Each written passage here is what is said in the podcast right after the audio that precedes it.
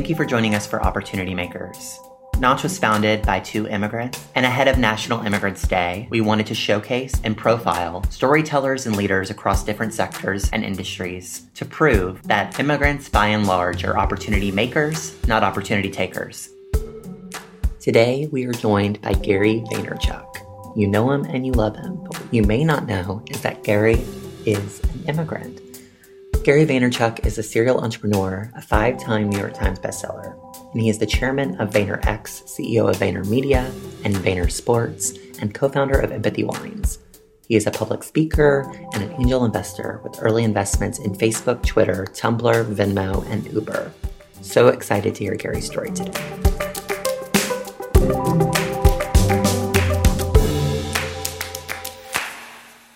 Welcome, everyone. I'm really excited to have the one and only Gary V um, here with me today, uh, talking about something that I don't think he talks about as often as he does about marketing, which is his uh, coming to America story, his family's coming to America story, and what that's meant for him and his career and uh, the way he looks at our industry as well. So I'm really excited to welcome you, Gary, um, and to hear your story today. Thanks for having me. I'm really, really honored and love always working with you and Notch and our different ventures. And um, super excited for this one because to your point, you know, I at this point I I contextualize it quite a bit. I think a lot of people do know I wasn't born in America and all that stuff, but not in depth as often as I as I probably wish I would or should or could. And so I'm glad to be here. Thanks for having me. Well, let's start at the beginning. What's your coming to America story? So I was born in Belarus, in Babruysk, Belarus, uh, on a very snowy day in 1975, November 14th, 1975. Um, and um, and my dad had a. Uh, my parents were very young. You know, by the way, this will make sense to a lot of immigrants. I was literally born one day after nine months and one day after my parents got married. So it was very, you know, it was very old country. Like if you didn't have a baby in yep. the first year, right? Yeah, um, sure. And so I, uh, you know, my parents were very young. They were 22 and 20 when they had me.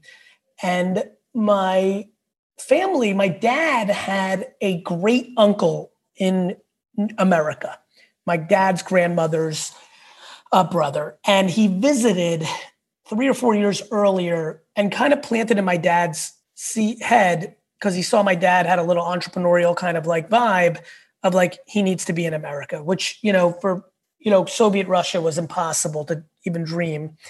Um, but uh, there was a organization by the name of HIAS, um, a Jewish organization that had ties to Israel and America that was created to help persecuted Jews around the world get out of tough situations. And Russia, unbeknownst to many people at that point, but later as we look in history, was the Soviet Union, was in a very big pickle and their economy was collapsing from underneath them. And being Jewish in the Soviet Union is not the greatest thing. Um, you know, Jews are persecuted pretty heavy in that part of Europe at that point and still to um, underlining in some degree. And so let's put it this way the Soviet Union was in the mood at that point to trade some Jews for some resources. And I got very, very, very fortunate. You know, I hate, you know, I don't love to use the word luck because I know how hard my parents work, how hard I worked, but many things in life are actually luck uh, or just very fortunate timing. And then what do you do with them? And so it's not lost on me how fortunate I was to be in my age at that time where we were able to get out. So the HIAS path, which I've met a lot of Russian Jews through the years, was a very cliche. Everyone went to Austria. Austria got their, you know, game involved there. Italy, Italy got its little take, I'm sure, on this system. And then you kind of went to different places. Australia, Israel was originally the destination for many. America, we had this great uncle. We were going to come to America. It was the whole family, by the way. It was just it was me and my parents. Then it was also, unfortunately, both my parents had lost a parent at a very young age, so I didn't I didn't have many grandparents at that point. But my grandmother, my dad's mom, was coming. Her parents, my great grandparents, um, and then and then her brother and his family. So it was this group of like 12, 13, 8 of us. We were all coming to America. Actually, I never, let me get the number down. Two, um, they were three. So that's five. My grandma, six. My mom. So there was, so there was nine of us. and we were coming to America, and we are all excited because you know it's exciting, but then also we felt a little sense of comfort because of this great uncle who was also very wealthy and did really well. Um, and he dies when we're in Italy. Oh my God. Yes. So the uncle that's going to take care of us and gave us the courage to leave now passes. Mm-hmm. And to the credit of that gentleman, Jack Siegelman, to the, his credit or to the credit of his children, Bob Siegelman, who's passed as well since, and Arlene Newman, who's still alive, his kids, my dad's cousins, luckily for us, were open to like these long lost relatives from Russia and were very nice and gracious to us when we first came to America. But it was a very tough situation. We came to the US in the summer and winter because uh, we were scattered a little bit, some of us, of 78. The economy was on its way to crashing, the Carter years, the gas crisis. That like it was not the greatest era in America. And my parents always tell the story of like, paved with gold. It was paved with garbage. We were like in the hood in, in Queens. And like it was a tough transition. So much so that there's still a big debate between my mom and dad if my dad actually said he wanted to go back like in the first year. It was that tough. We lived in a studio apartment with like six family members. My dad got a bunch of side jobs.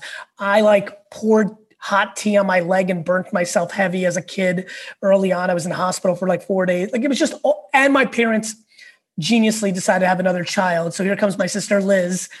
You know, like literally, like she would like her nickname in the first couple years in Russian was the garbage baby because literally everything she had we found in the garbage. So it was like real rugged stuff. Um, and but my great uncle owned all these assets. He had a real estate business.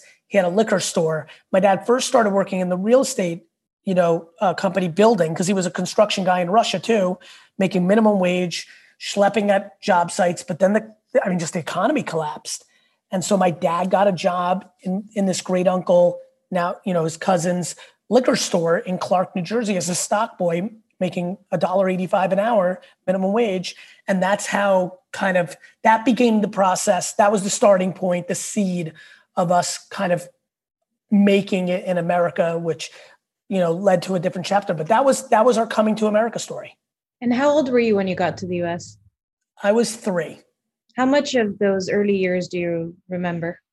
Love this question. So I remember 0.0 of the Soviet Union, Austria, Austria, Italy.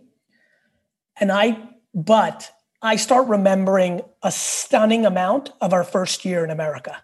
Mm. I, I sometimes wonder if it was such a big life event that something kind of erased it, or is it just, you know, cliche? Most people don't remember up to three and a half, and then it starts kind of getting a little fuzzy. So, so I remember nothing of the process. I remember 50 to 100 vivid memories of the first year in America. So it's kind of why I always find that interesting part of the story. Yeah, no, I, I agree. I, I wonder in the in the first few years, so as you started, you know, really hustling to survive, um, how do you think that that impacted you? Seeing your parents oh. go through everything. Um, I'll, I'll make it a little bit, yeah. I'll make it a little more 360. I we had a big epiphany in our family a couple years ago when I was with there with my brother and sister talking to my parents.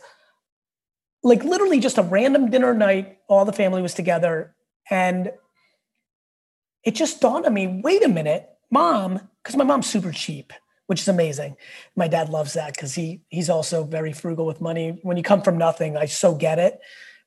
But I, I had this weird thought of like, wait a minute, mom, we lived way below our actual means, even when we had some means. Like what? Like wait a minute, we got it was it was obviously in joke form. We got screwed. We lived poorer our whole lives than we actually were. But it, it's it's funny that when you asked me that question, that that story popped in my mind. Mm. It affected me in the most profound way. I mean, we're all affected. We're all affected by our early years. It's super well mapped, and obviously, immigrants have something more not tangible because listen there's plenty of americans or anybody who's like you know natural anybody who's of their place you know there could be a life event you know my mom lost her mom at five you know had she never moved out of russia that was her punchline right like that's what affected her and so I think for immigrants, a lot of times the, the immigration is that story.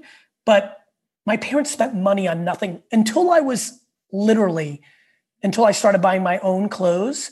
85% of my wardrobe was liquor store promotional items. I literally wore liquor t shirt, at least from the waist up, every t shirt, sweatshirt, hoodie, like everything like like we never spent money on anything. Like uh, by the time i was 10 years old i had to buy every toy video game for myself because my mom told me to go figure it out. And so i am a 100% product of that and work ethic to your point. Like you know one of the great sadnesses of my professional career is that a lot of people try to put hustle porn as a as something that i'm a champion of you know like as the word work ethic or you know, hustle, as I used to call it. Now I say work ethic because the word has transformed into a negative around mental health and burnout and things of that nature.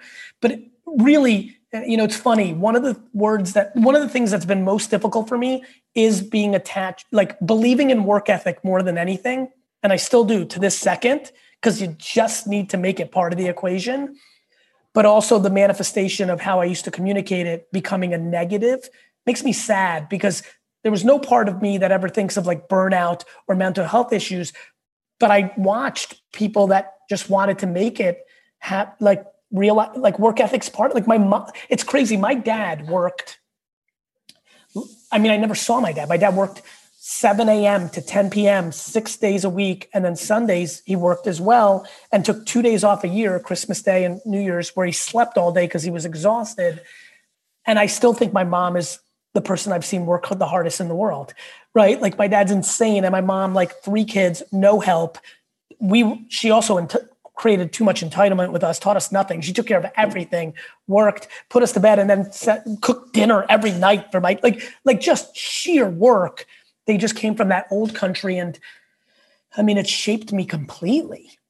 Yeah, no, I, I completely understand. I think um, I I think of mental health as not something that immigrants are immune to in any way. Um, and I'm sure you struggle. I've struggled. I think we all struggle with some form of, of course, FOMO, anxiety, depression, etc. But um, there's something about that generation that you talk about. They had no choice. Like it's almost like there was no, not not only no safety net. There was just no choice. It was a survival decision, and as such, uh, it was the only decision. So I in a real way, right? I think I think you and I have, you know, listen, I wish it actually on no one, or let me phrase. 100%, yeah. You know, it's kind of like I don't think a lot of people actually realize their how fortunate they are. And I think, and I never blame anyone for it because I don't think anybody understands anything all the way until you live it. You know, and so I, you know, parenting is to me the funniest one. Just the way all of us talk about our parents and then you become one and you're like oh okay you know like so like you know like all these different things um i get it i agree with you 100% when you have literally no choice literally and I, the other thing i think people struggle with is i watch people complain about money while drinking a $6 starbucks coffee. You know and when you're when you're raised the way i am where my mom literally my dad so you know i'm my parents were so young when they had me. I remember my dad's 30th birthday and it was like this big to do where all the russian uncles got drunk as hell and all that. And what i remember from that 30th birthday more than anything because i was eight already and so i remember it vividly is my parents my mom and grandmother took our curtains or whatever it was in our kitchen and converted it into a dress for my sister for the party for the like five weeks before. Just remember vividly, like them taking it down. Now we had no curtains.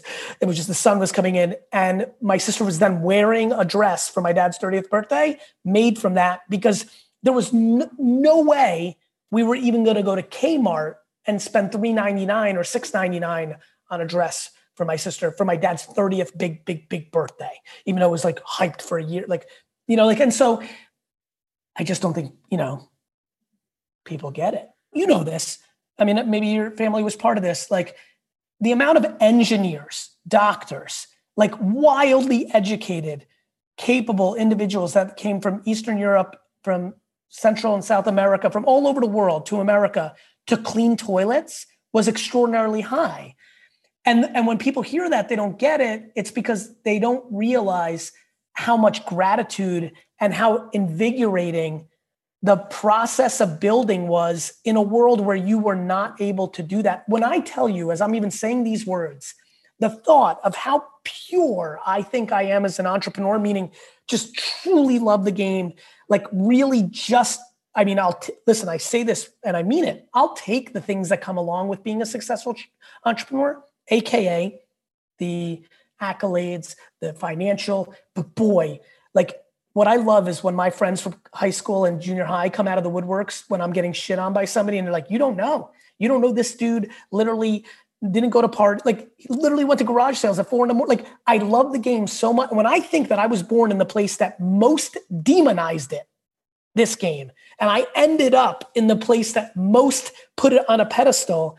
I'm I'm I'm curious when you say you love the game. So tell me, do you think how, how much of that is, you know, call it DNA? How much of that is being being able to grow up here and being told that you can? Um, how much of that is, you know, your dad and your mom? Um, and how much of that is just being an immigrant? Like, do you think if you had been born into an American family, do you think the same would have happened? Um, the same. I think. I think if I was born into an American family that was that frugal and that stuck in a financial situation at first that I could taste and not read about, and then then then it could happen. And I think, you know, I, I do.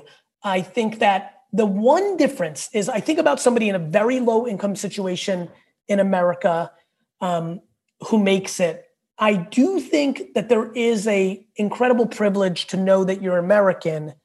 That is the one extra variable of chip. I think chips on shoulder. I think adversity is genuinely foundational of success. And so, you know, what what an American the exact same version of me being an American wouldn't have had to deal with is when I was in Dover, New Jersey, and I couldn't speak English, and the kids figured it out, and then they forced me to drink piss out of a Pepsi can, even though I knew that that's what they were doing, but I couldn't stop them. They probably would have made me one of them instead of picked on me because I would have spoken English, right? Like, so I think there's a couple of those things that, again, add to the chips on the shoulder. Um, but yes, I think to your point, I, I, I'm always fascinated when I talk to entrepreneurs that were the child of like two uh, union workers or teachers. I'm always fascinated how they went the other way. I just only saw how my dad eventually. I, I mean, I I knew him and I knew it when he worked for a business, but I mainly grew up in an environment where he owned his own liquor store. And at 14, I was dragged in to help it. So, like, I, you know, I don't, you know, I'm like old school immigrant, much more similar to you know the sick the 50s and four like i'm a son of a merchant. I'm more schma like when i watch documentaries of like schmata and brooklyn and fruit stand i'm like that's me. Because we were in a cocoon like at 14 there was no discussion. Literally my 14th birthday it was like uh-huh. Like it was like sign language like you now know what that means right? And i'm like yes that like without a word being exchanged yes i know what that means mom and dad.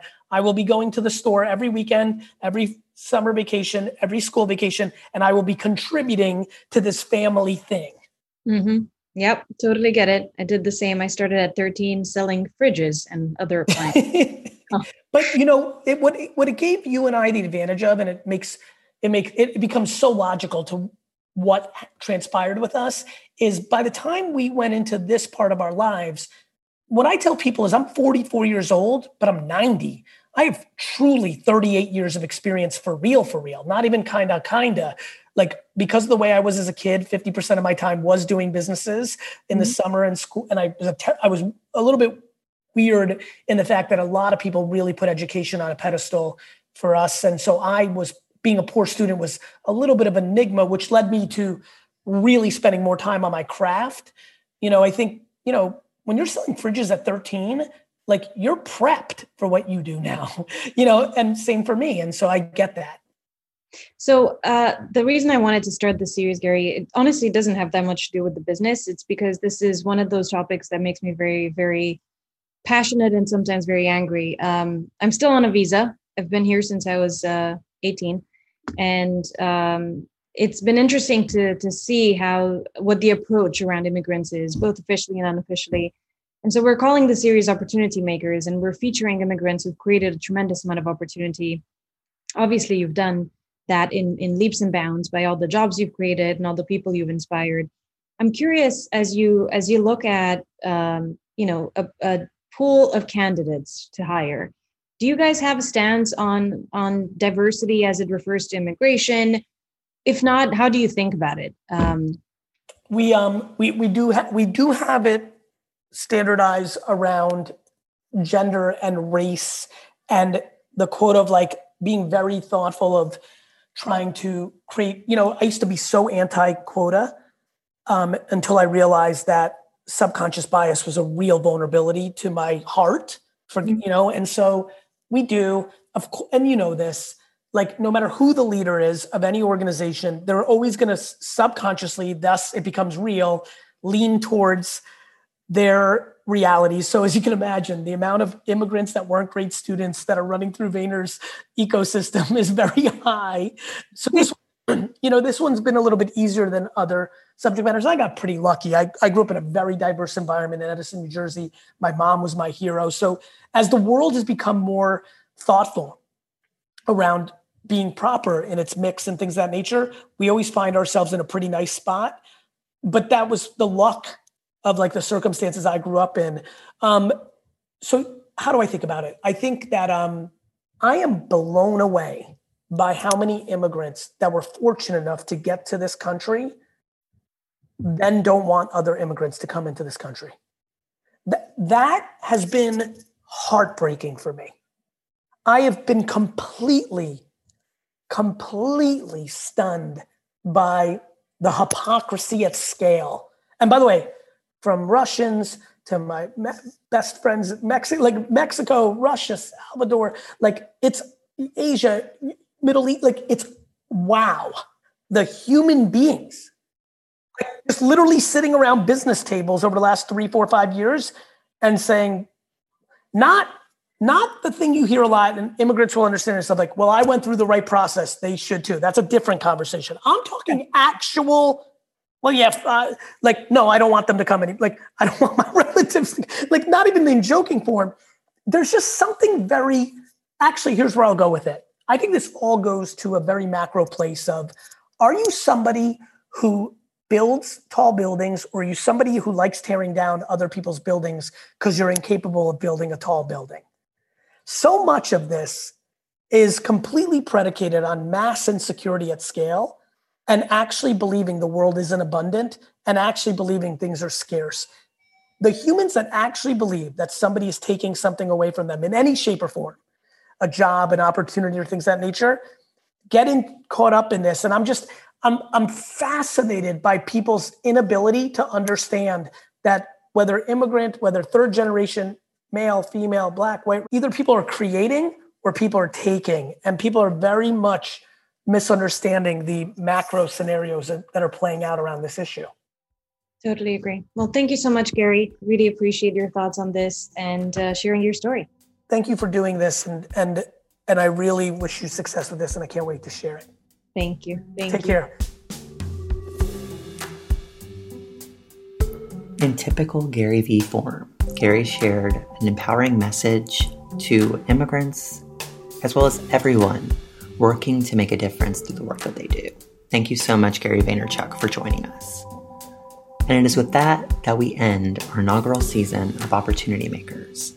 It has been great to share these stories of immigrants who are making a difference at top brands and across different industries and showcasing that they are opportunity makers, not opportunity takers. While this is just the beginning of an important conversation, we hope to continue it in the coming months. Please stay tuned to our blog to hear the rest of the stories from the Opportunity Maker series, as well as follow along what Notch is doing in the rise of content intelligence.